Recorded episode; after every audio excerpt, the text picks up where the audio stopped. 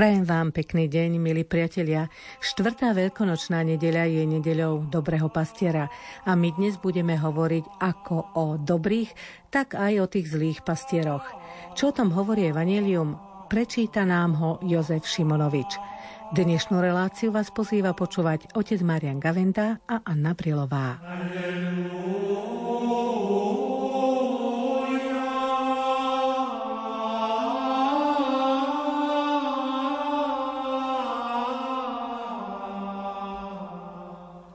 Ježiš povedal, Veru, veru hovorím vám, kto nevchádza do účinca bránov, ale prelieza inokade, je zlodej a zbojník. Kto vchádza bránou, je pastier oviec. Tomu vrátnik otvára a ovce počúvajú jeho hlas. On volá svoje ovce po mene a vyvádza ich. Keď ich všetky vyženie, kráča pred nimi a ovce idú za ním, lebo poznajú jeho hlas. Za cudzím nepôjdu, ba ujdú od neho, lebo cudzí hlas nepoznajú. Ježiš im to povedal takto obrazne, ale oni nepochopili, čo im to chcel povedať. Preto im Ježiš znova vravel. Veru, veru, hovorím vám, ja som brána govciam. Všetci, čo prišli predo mnou, sú zlodeji a zbojníci, ale ovce ich nepočúvali. Ja som brána. Kto vojde cezo mňa, bude spasený. Bude vchádzať i vychádzať a nájde pastvu. Zlodej prichádza len, aby kradol, zabíjal a ničil. Ja som prišiel, aby mali život a aby ho mali hojnejšie.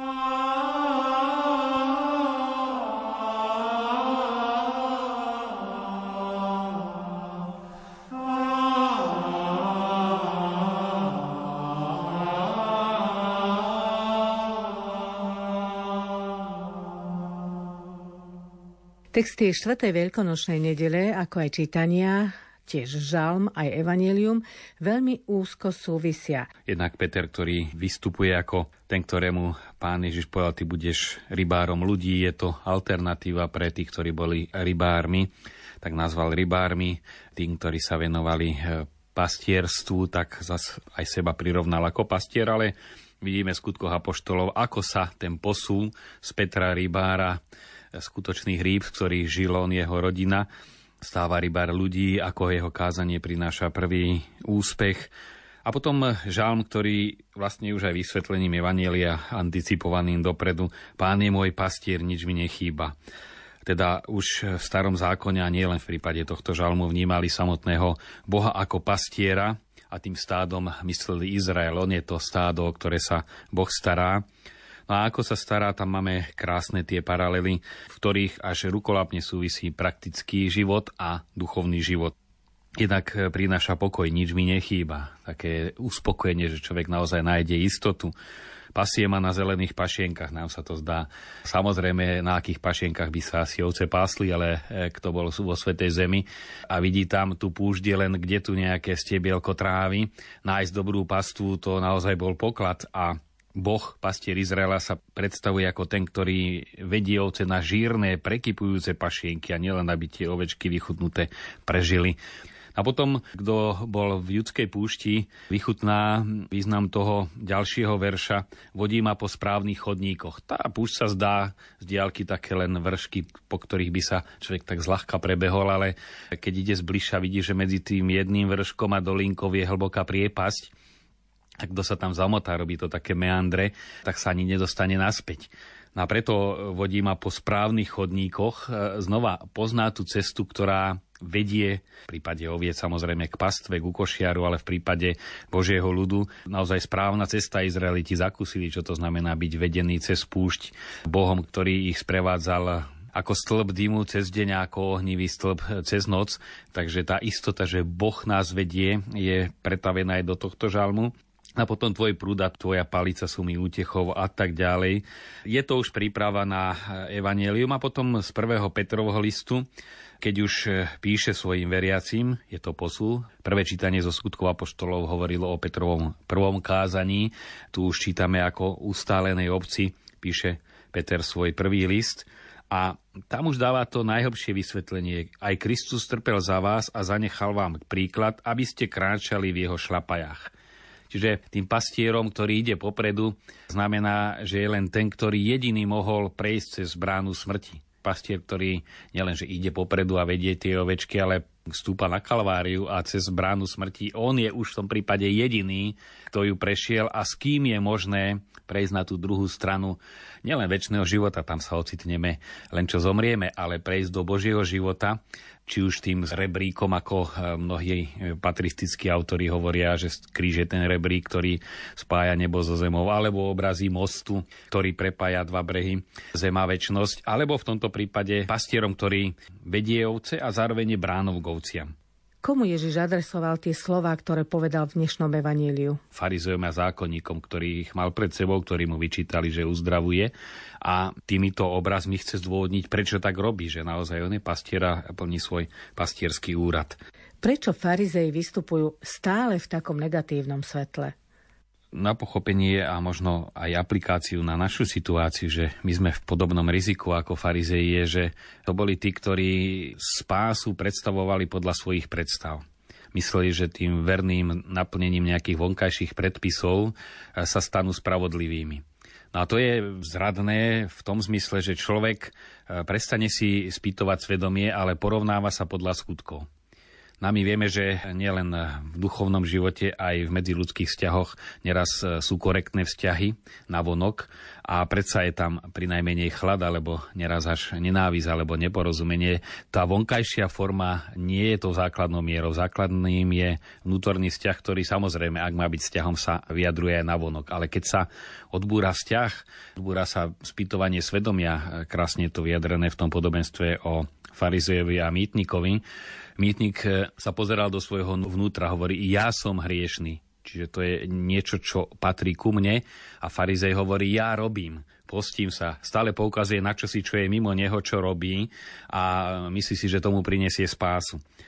V tomto zmysle farizej odmietali Kristovú ponuku, lebo si mysleli, že ju nepotrebujú. Sme sa nedávno dotkli tak okrajovo hriechov proti Duchu Svetému. A to je práve v tomto, že človek eh, vytrvalo odmieta spásu, lebo si myslí, že ju nepotrebuje. Aj v tomto prípade toto riziko hrozí viacej tým, ktorí sú praktizujúci veriaci, než tým, ktorí nie sú veriaci. To je práve ten mýtnik, ktorý aspoň si neraz uvedomí, že ten nepokoj cíti vo svojom vnútri, hľadá. Niekedy sú to ľudia veľmi zatvrdili už hriechom, keď má človek toho veľa narováši a si to len stále nejakými výhovorkami zakrýva. Hlavne v dnešnej dobe, keď sa človek stáva mierou sebe samému ten subjektivizmus, ktorý preniká až do špíku kosti, si to všímam aj na púťach dokonca. Ja už stojím, ja už sa nemusím okolo seba pozerať. Mne sa zdá, mne sa nezdá, podľa môjho pocitu. To je hlavná miera a nie, že by sme sa primeriavali k niekomu inému. Na toto všetko vytvára to nebezpečie, veď sme v poriadku, chodím do kostola každú nedelu, ako to mnohí, keď sa idú spovedať z toho, akí sú dobrí.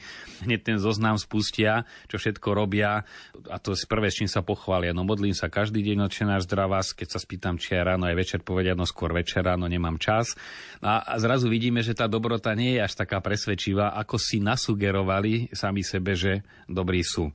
Teda farizei sú tí, ktorí si myslia, že spásu nepotrebujú a preto im chce povedať, že oni ju potrebujú a na to, aby bol človek spasený, je tu potrebný sám Kristus, hlavne v tej druhej časti, keď im nepostačil obraz pastiera, ktorý v tých časoch bol veľmi jasný, e, tak ho ešte raz zopakoval a aplikoval na seba. Ja som tá brána oviec.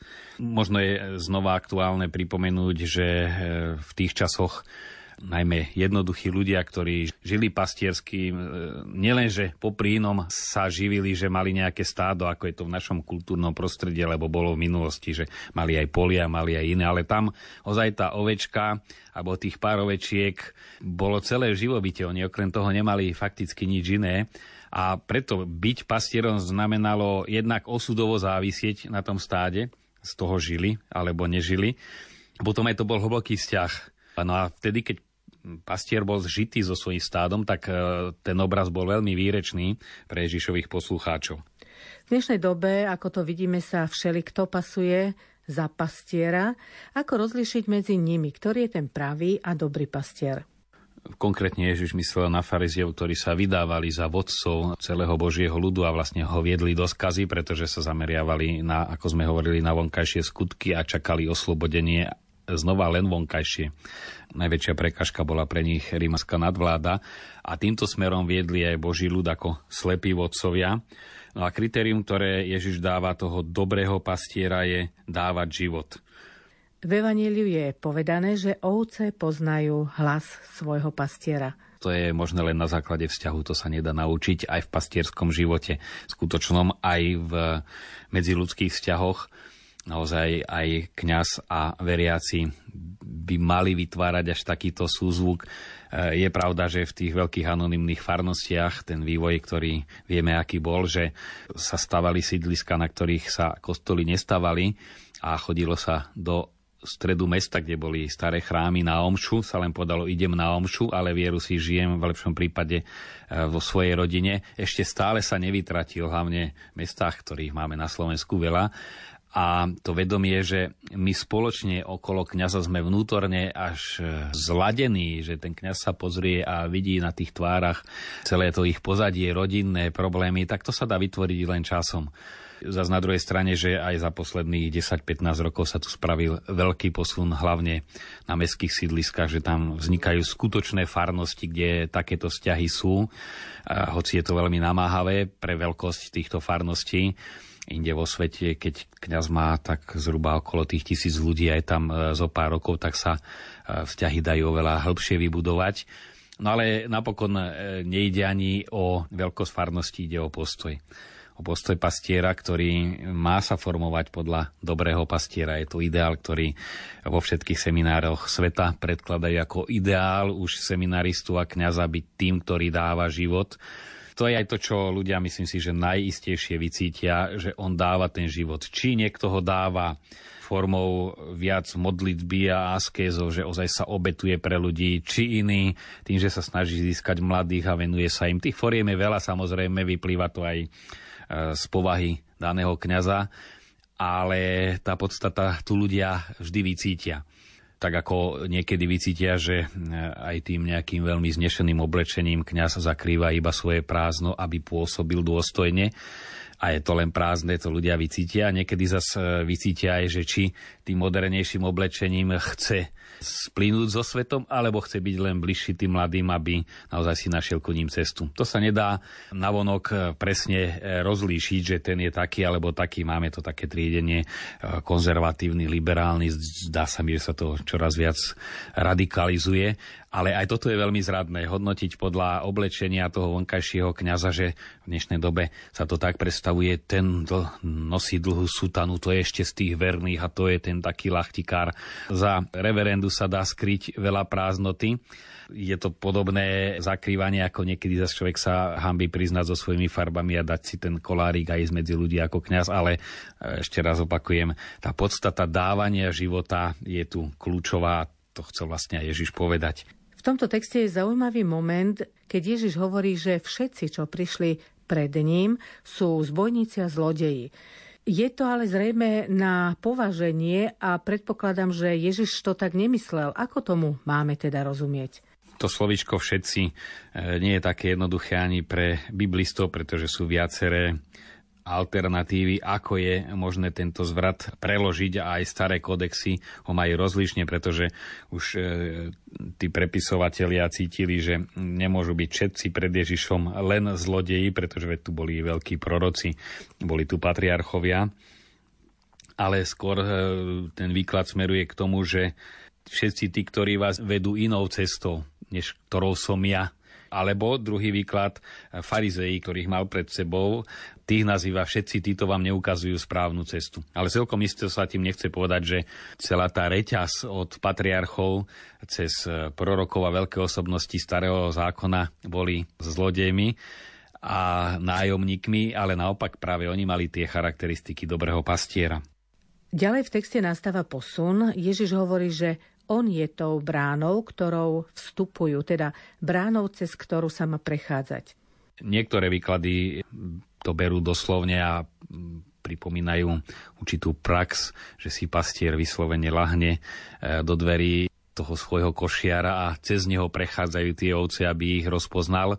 Ale to je dosť málo pravdepodobné. Tu z celého kontextu vidíme, že Ježiš ide oveľa hĺbšie, že on je práve tým, ktorý nás vovádza do Božieho života. A sme na pôde Jánovho Evanielia, ktoré je celé vlastne o tomto veľmi náročnom na vysvetlenie, pretože je to čosi hlboké a zároveň jednoduché to spájanie sa s Ježišom, to skrze mňa, aj keď sme diskutovali o poreklade, e, niektorí slovenčinári hovorili, to skrze je už taký archaizmus e, prostredníctvom, že to je také presnejší výraz, alebo pre niekoho skrze, ale to skrze znamená niečo celkom iné a nemáme v Slovenčine lepší výraz a ani iné jazyky nemajú ešte takéto pojmové odlíšenie.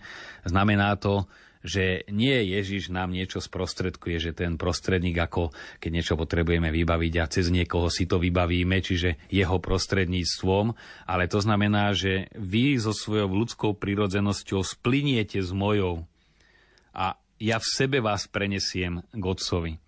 A to je to tajomstvo krstu, o ktorom hovoríme dosť často a čím častejšie o ňom hovorím, tým sa viac presviečam, že treba ešte častejšie hovoriť. Bo to je tak obrovská skutočnosť byť pokrstený a rozmieňať to na drobné. Práve to je to skrze sa deje v podstatne v krste a potom už len to rozmieňať na drobný život.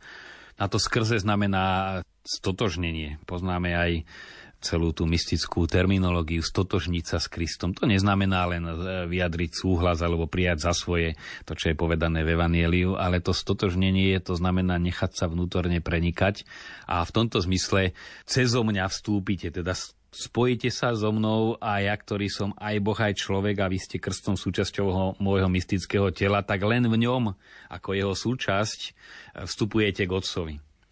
Je to to najhlbšie, čo Ježiš tu chce povedať kto vojde cez mňa, bude spasený, lebo on je tou bránou, on je tým, ktorý je Boh tu na zemi a krstom sa stávame jeho súčasťou a tým vstupujeme k Otcovi.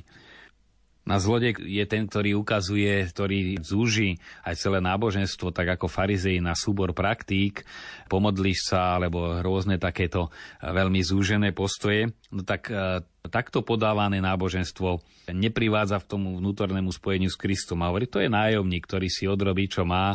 A nielen pastier, a nemyslíme hneď iba na kňaza, ale aj samotný ten veriaci si myslí, že e, keď spravím len to, čo je predpísané, tak to mám vybavené, no ale tu v podobenstve o e, rozsievačovi a Ježiš hovorí, ale keď prídu ťažkosti pre evanelium, tak to všetko zanecha. V tomto prípade hovorí, keď prídu vlci, tak ten, čo je nájomník, teda ten, komu ide iba o neho samého, tak opúšťa všetko, čo prijal a e, chráni si svoj pozemský život.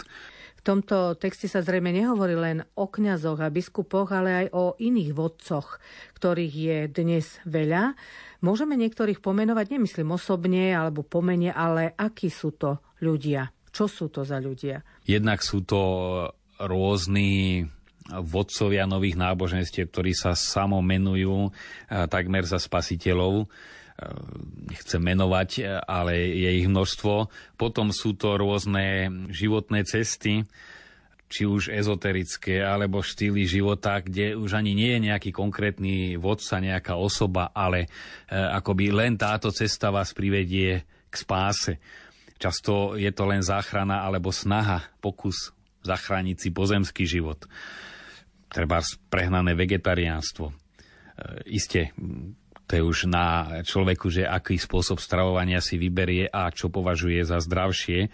Ale keď sa to zbožstvuje, tak ako aj e, obžerstvo tiež zbožstvenie svojho žalúdka a svojho brucha, že žije človek iba preto, ale niekedy aj opačný pól, teda len sa točiť stále okolo toho, aby som mal tú najčistejšiu, najekologickejšiu stravu.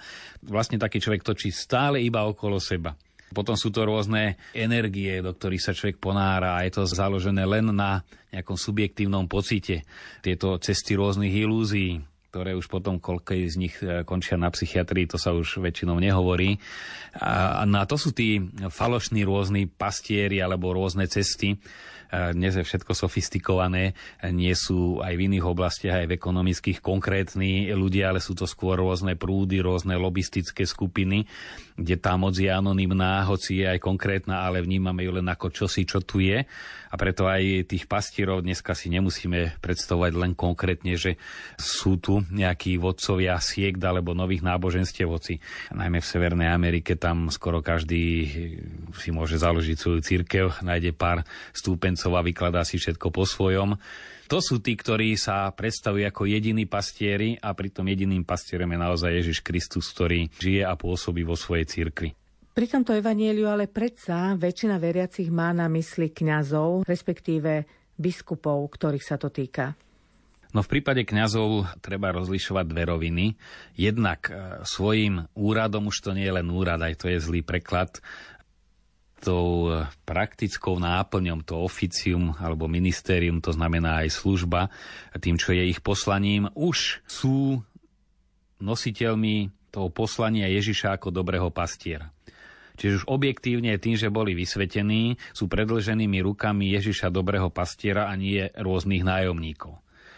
No a toto niekedy míli, že naozaj oni sami nemusia vždy mať vlastnosti dobrého pastiera, ale už tým, čo pôsobia, nepôsobia to oni, veď na e, najmä sviatosti Eucharistiu, ale aj iné vyslovuje kňaz e, innomine Krist v mene Ježiša Krista, ktorý je tým dobrým pastierom a v Eucharistii sa sám seba dáva.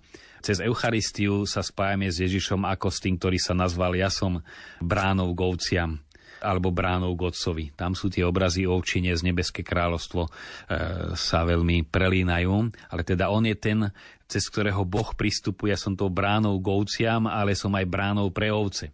Tá, tá formulácia sa dá preložiť aj jedným spôsobom, aj druhým, ale biblisti hovoria, obidva sú platné, lebo tak vždy brána a dvere e, sú aj zvonka dovnútra, zároveň znútra von, takisto aj Ježiš je ten, cez ktorého sa Boh približuje k nám, ale aj cez ktorého my sa približujeme k Bohu. Ale to chcem tým povedať, že kňaz cez tieto úkony už plní a veľmi hlbokým, podstatným spôsobom to poslanie Ježiša ako dobrého pastiera. Samozrejme, má sa sám a vyplýva to z jeho samotnej podstaty pripodobňovať dobrému pastierovi, teda aj sa sám osobne stávať takým, ako ten, ktorému prepožičiava svoje ústa, cez ktorého Ježiš chce pôsobiť že sa to niekedy darí viac, niekedy menej, že aj kňaz má svoje vývojové štádia, tak ako ich mali napokon aj veľkí svedci, obdobia veľkej temnoty. My to už keď to čítame aj o svetom Františkovi Asiskom, tie rôzne pokušenia, kvetná to opísané. No mal aj, mal aj ťažké krízy, cez ktoré sa musel aj on prebiť, aj veľkí svedci. No neraz aj ten kňaz je v takej fáze, že naozaj prechádza ťažkým obdobím, ale neznamená, že vtedy menej vykonáva tú podstatnú službu e, Ježiša ako dobrého pastiera.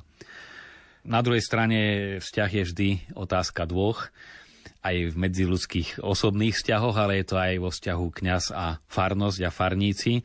Neraz farníci kňaza pokazia, možno až prílišnou úctou a poklonkovaním, alebo zase znechutia, že všetko kritizujú, všetko rozoberajú a ono vždy e, minca má dve stránky a keď už sa začnú zameriavať na zlé, hľadajú iba zlé a z celej tej škály, ako si danú vec vysvetliť, hľadajú len tú najhoršiu a neraz toho kniaza naozaj zdeptajú. Na kniaza dolieha množstvo tých vonkajších povinností, ktoré sú potrebné a predsa hrozí, že ho vyprázdnia. Pápež to sám priznal, e, súčasný pápež, že stále znova si musí opakovať tie napomenutia pápežovi, e, svätého Bernarda, aby neprepadol aktivizmu. Že proste aj jeho to pohlcuje. Audiencie, prijatia ľudí a hovorí, to ja sa stále znova musím pýtať, či tomu nedávam prednosť, či si nachádzam priestor pre čas na meditáciu a na modlitbu a na všetko ostatné. Takže týmto všetkým tlakom sú kňazi vystavení.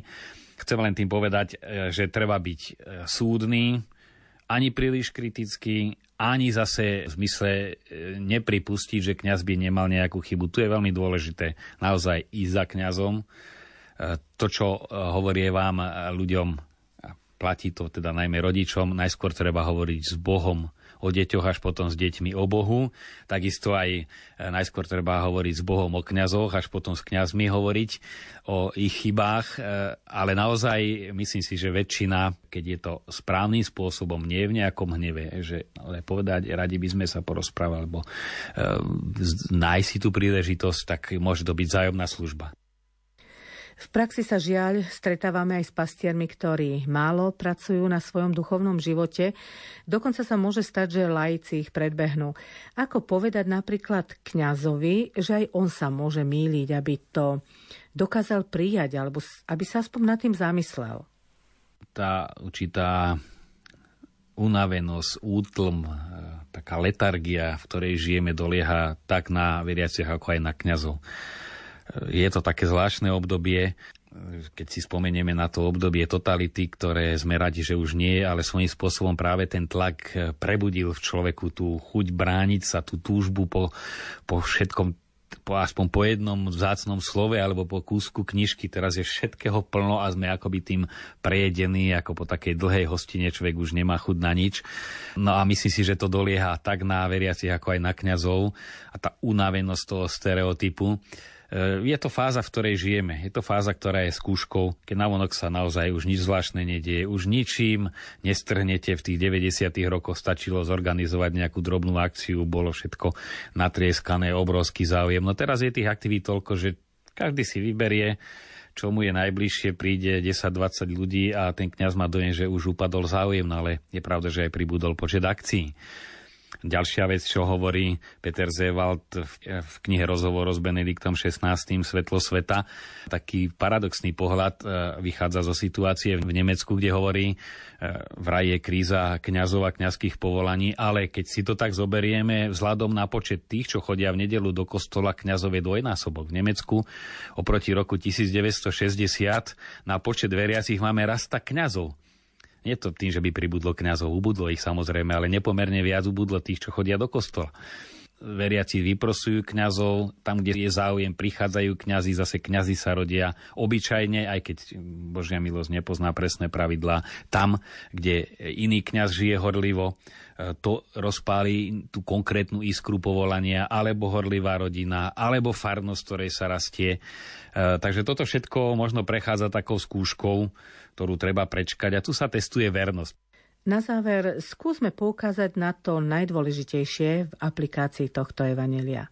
Tak celkom v krátkosti sme hovorili o tom, že Ježiš je tým dobrým pastierom, že e, tí, ktorých považujeme v priamom slova za pastierov, teda najmä kňazi, ale ešte hlbšie biskupy, len s nimi sme menej v bezprostrednom kontakte. Eh, sú ale ovocí modlitby, Ježiš hovorí proste pána žatvy a táto nedela je osobitne nedelov aj modlitieb za kňazské povolania, tak by bola tá aplikácia, myslím, veľmi jednoduchá. Či už modlitby, alebo aj utrpenia starších ľudí, osamotených, cez celý týždeň si povedať, obetujem to za tých kňazov, čo máme či už dobrých za to, aby boli dobrí, či problémových, aby e, sa z eventuálnej krízy dostali. Všetko je dôvod naozaj to obetovať, modliť sa. Tým vyplníme tento týždeň, ktorý má byť odpovedou na dnešné evanelium ako prozbu, ozaj konkrétnu náš príspevok e, k tomu, aby bolo dostatok, ako sme sa to modlievali a sa to modlievajú mnohých a dobrých a svetých kňazov. Modliť sa za dobrých kňazov to je naša úloha nie len na tento týždeň, ale myslím si, že na celý život. Mali by sme začať čím skôr. S prianím, aby nám Boh dal svetých kňazov, sa s vami lúčia tvorcovia dnešnej relácie v sile slova, monsignor Marian Gavenda, od mixážneho pultu Matúš Brila a od mikrofónu Anna Brilová. Tešíme sa na vás o týždeň.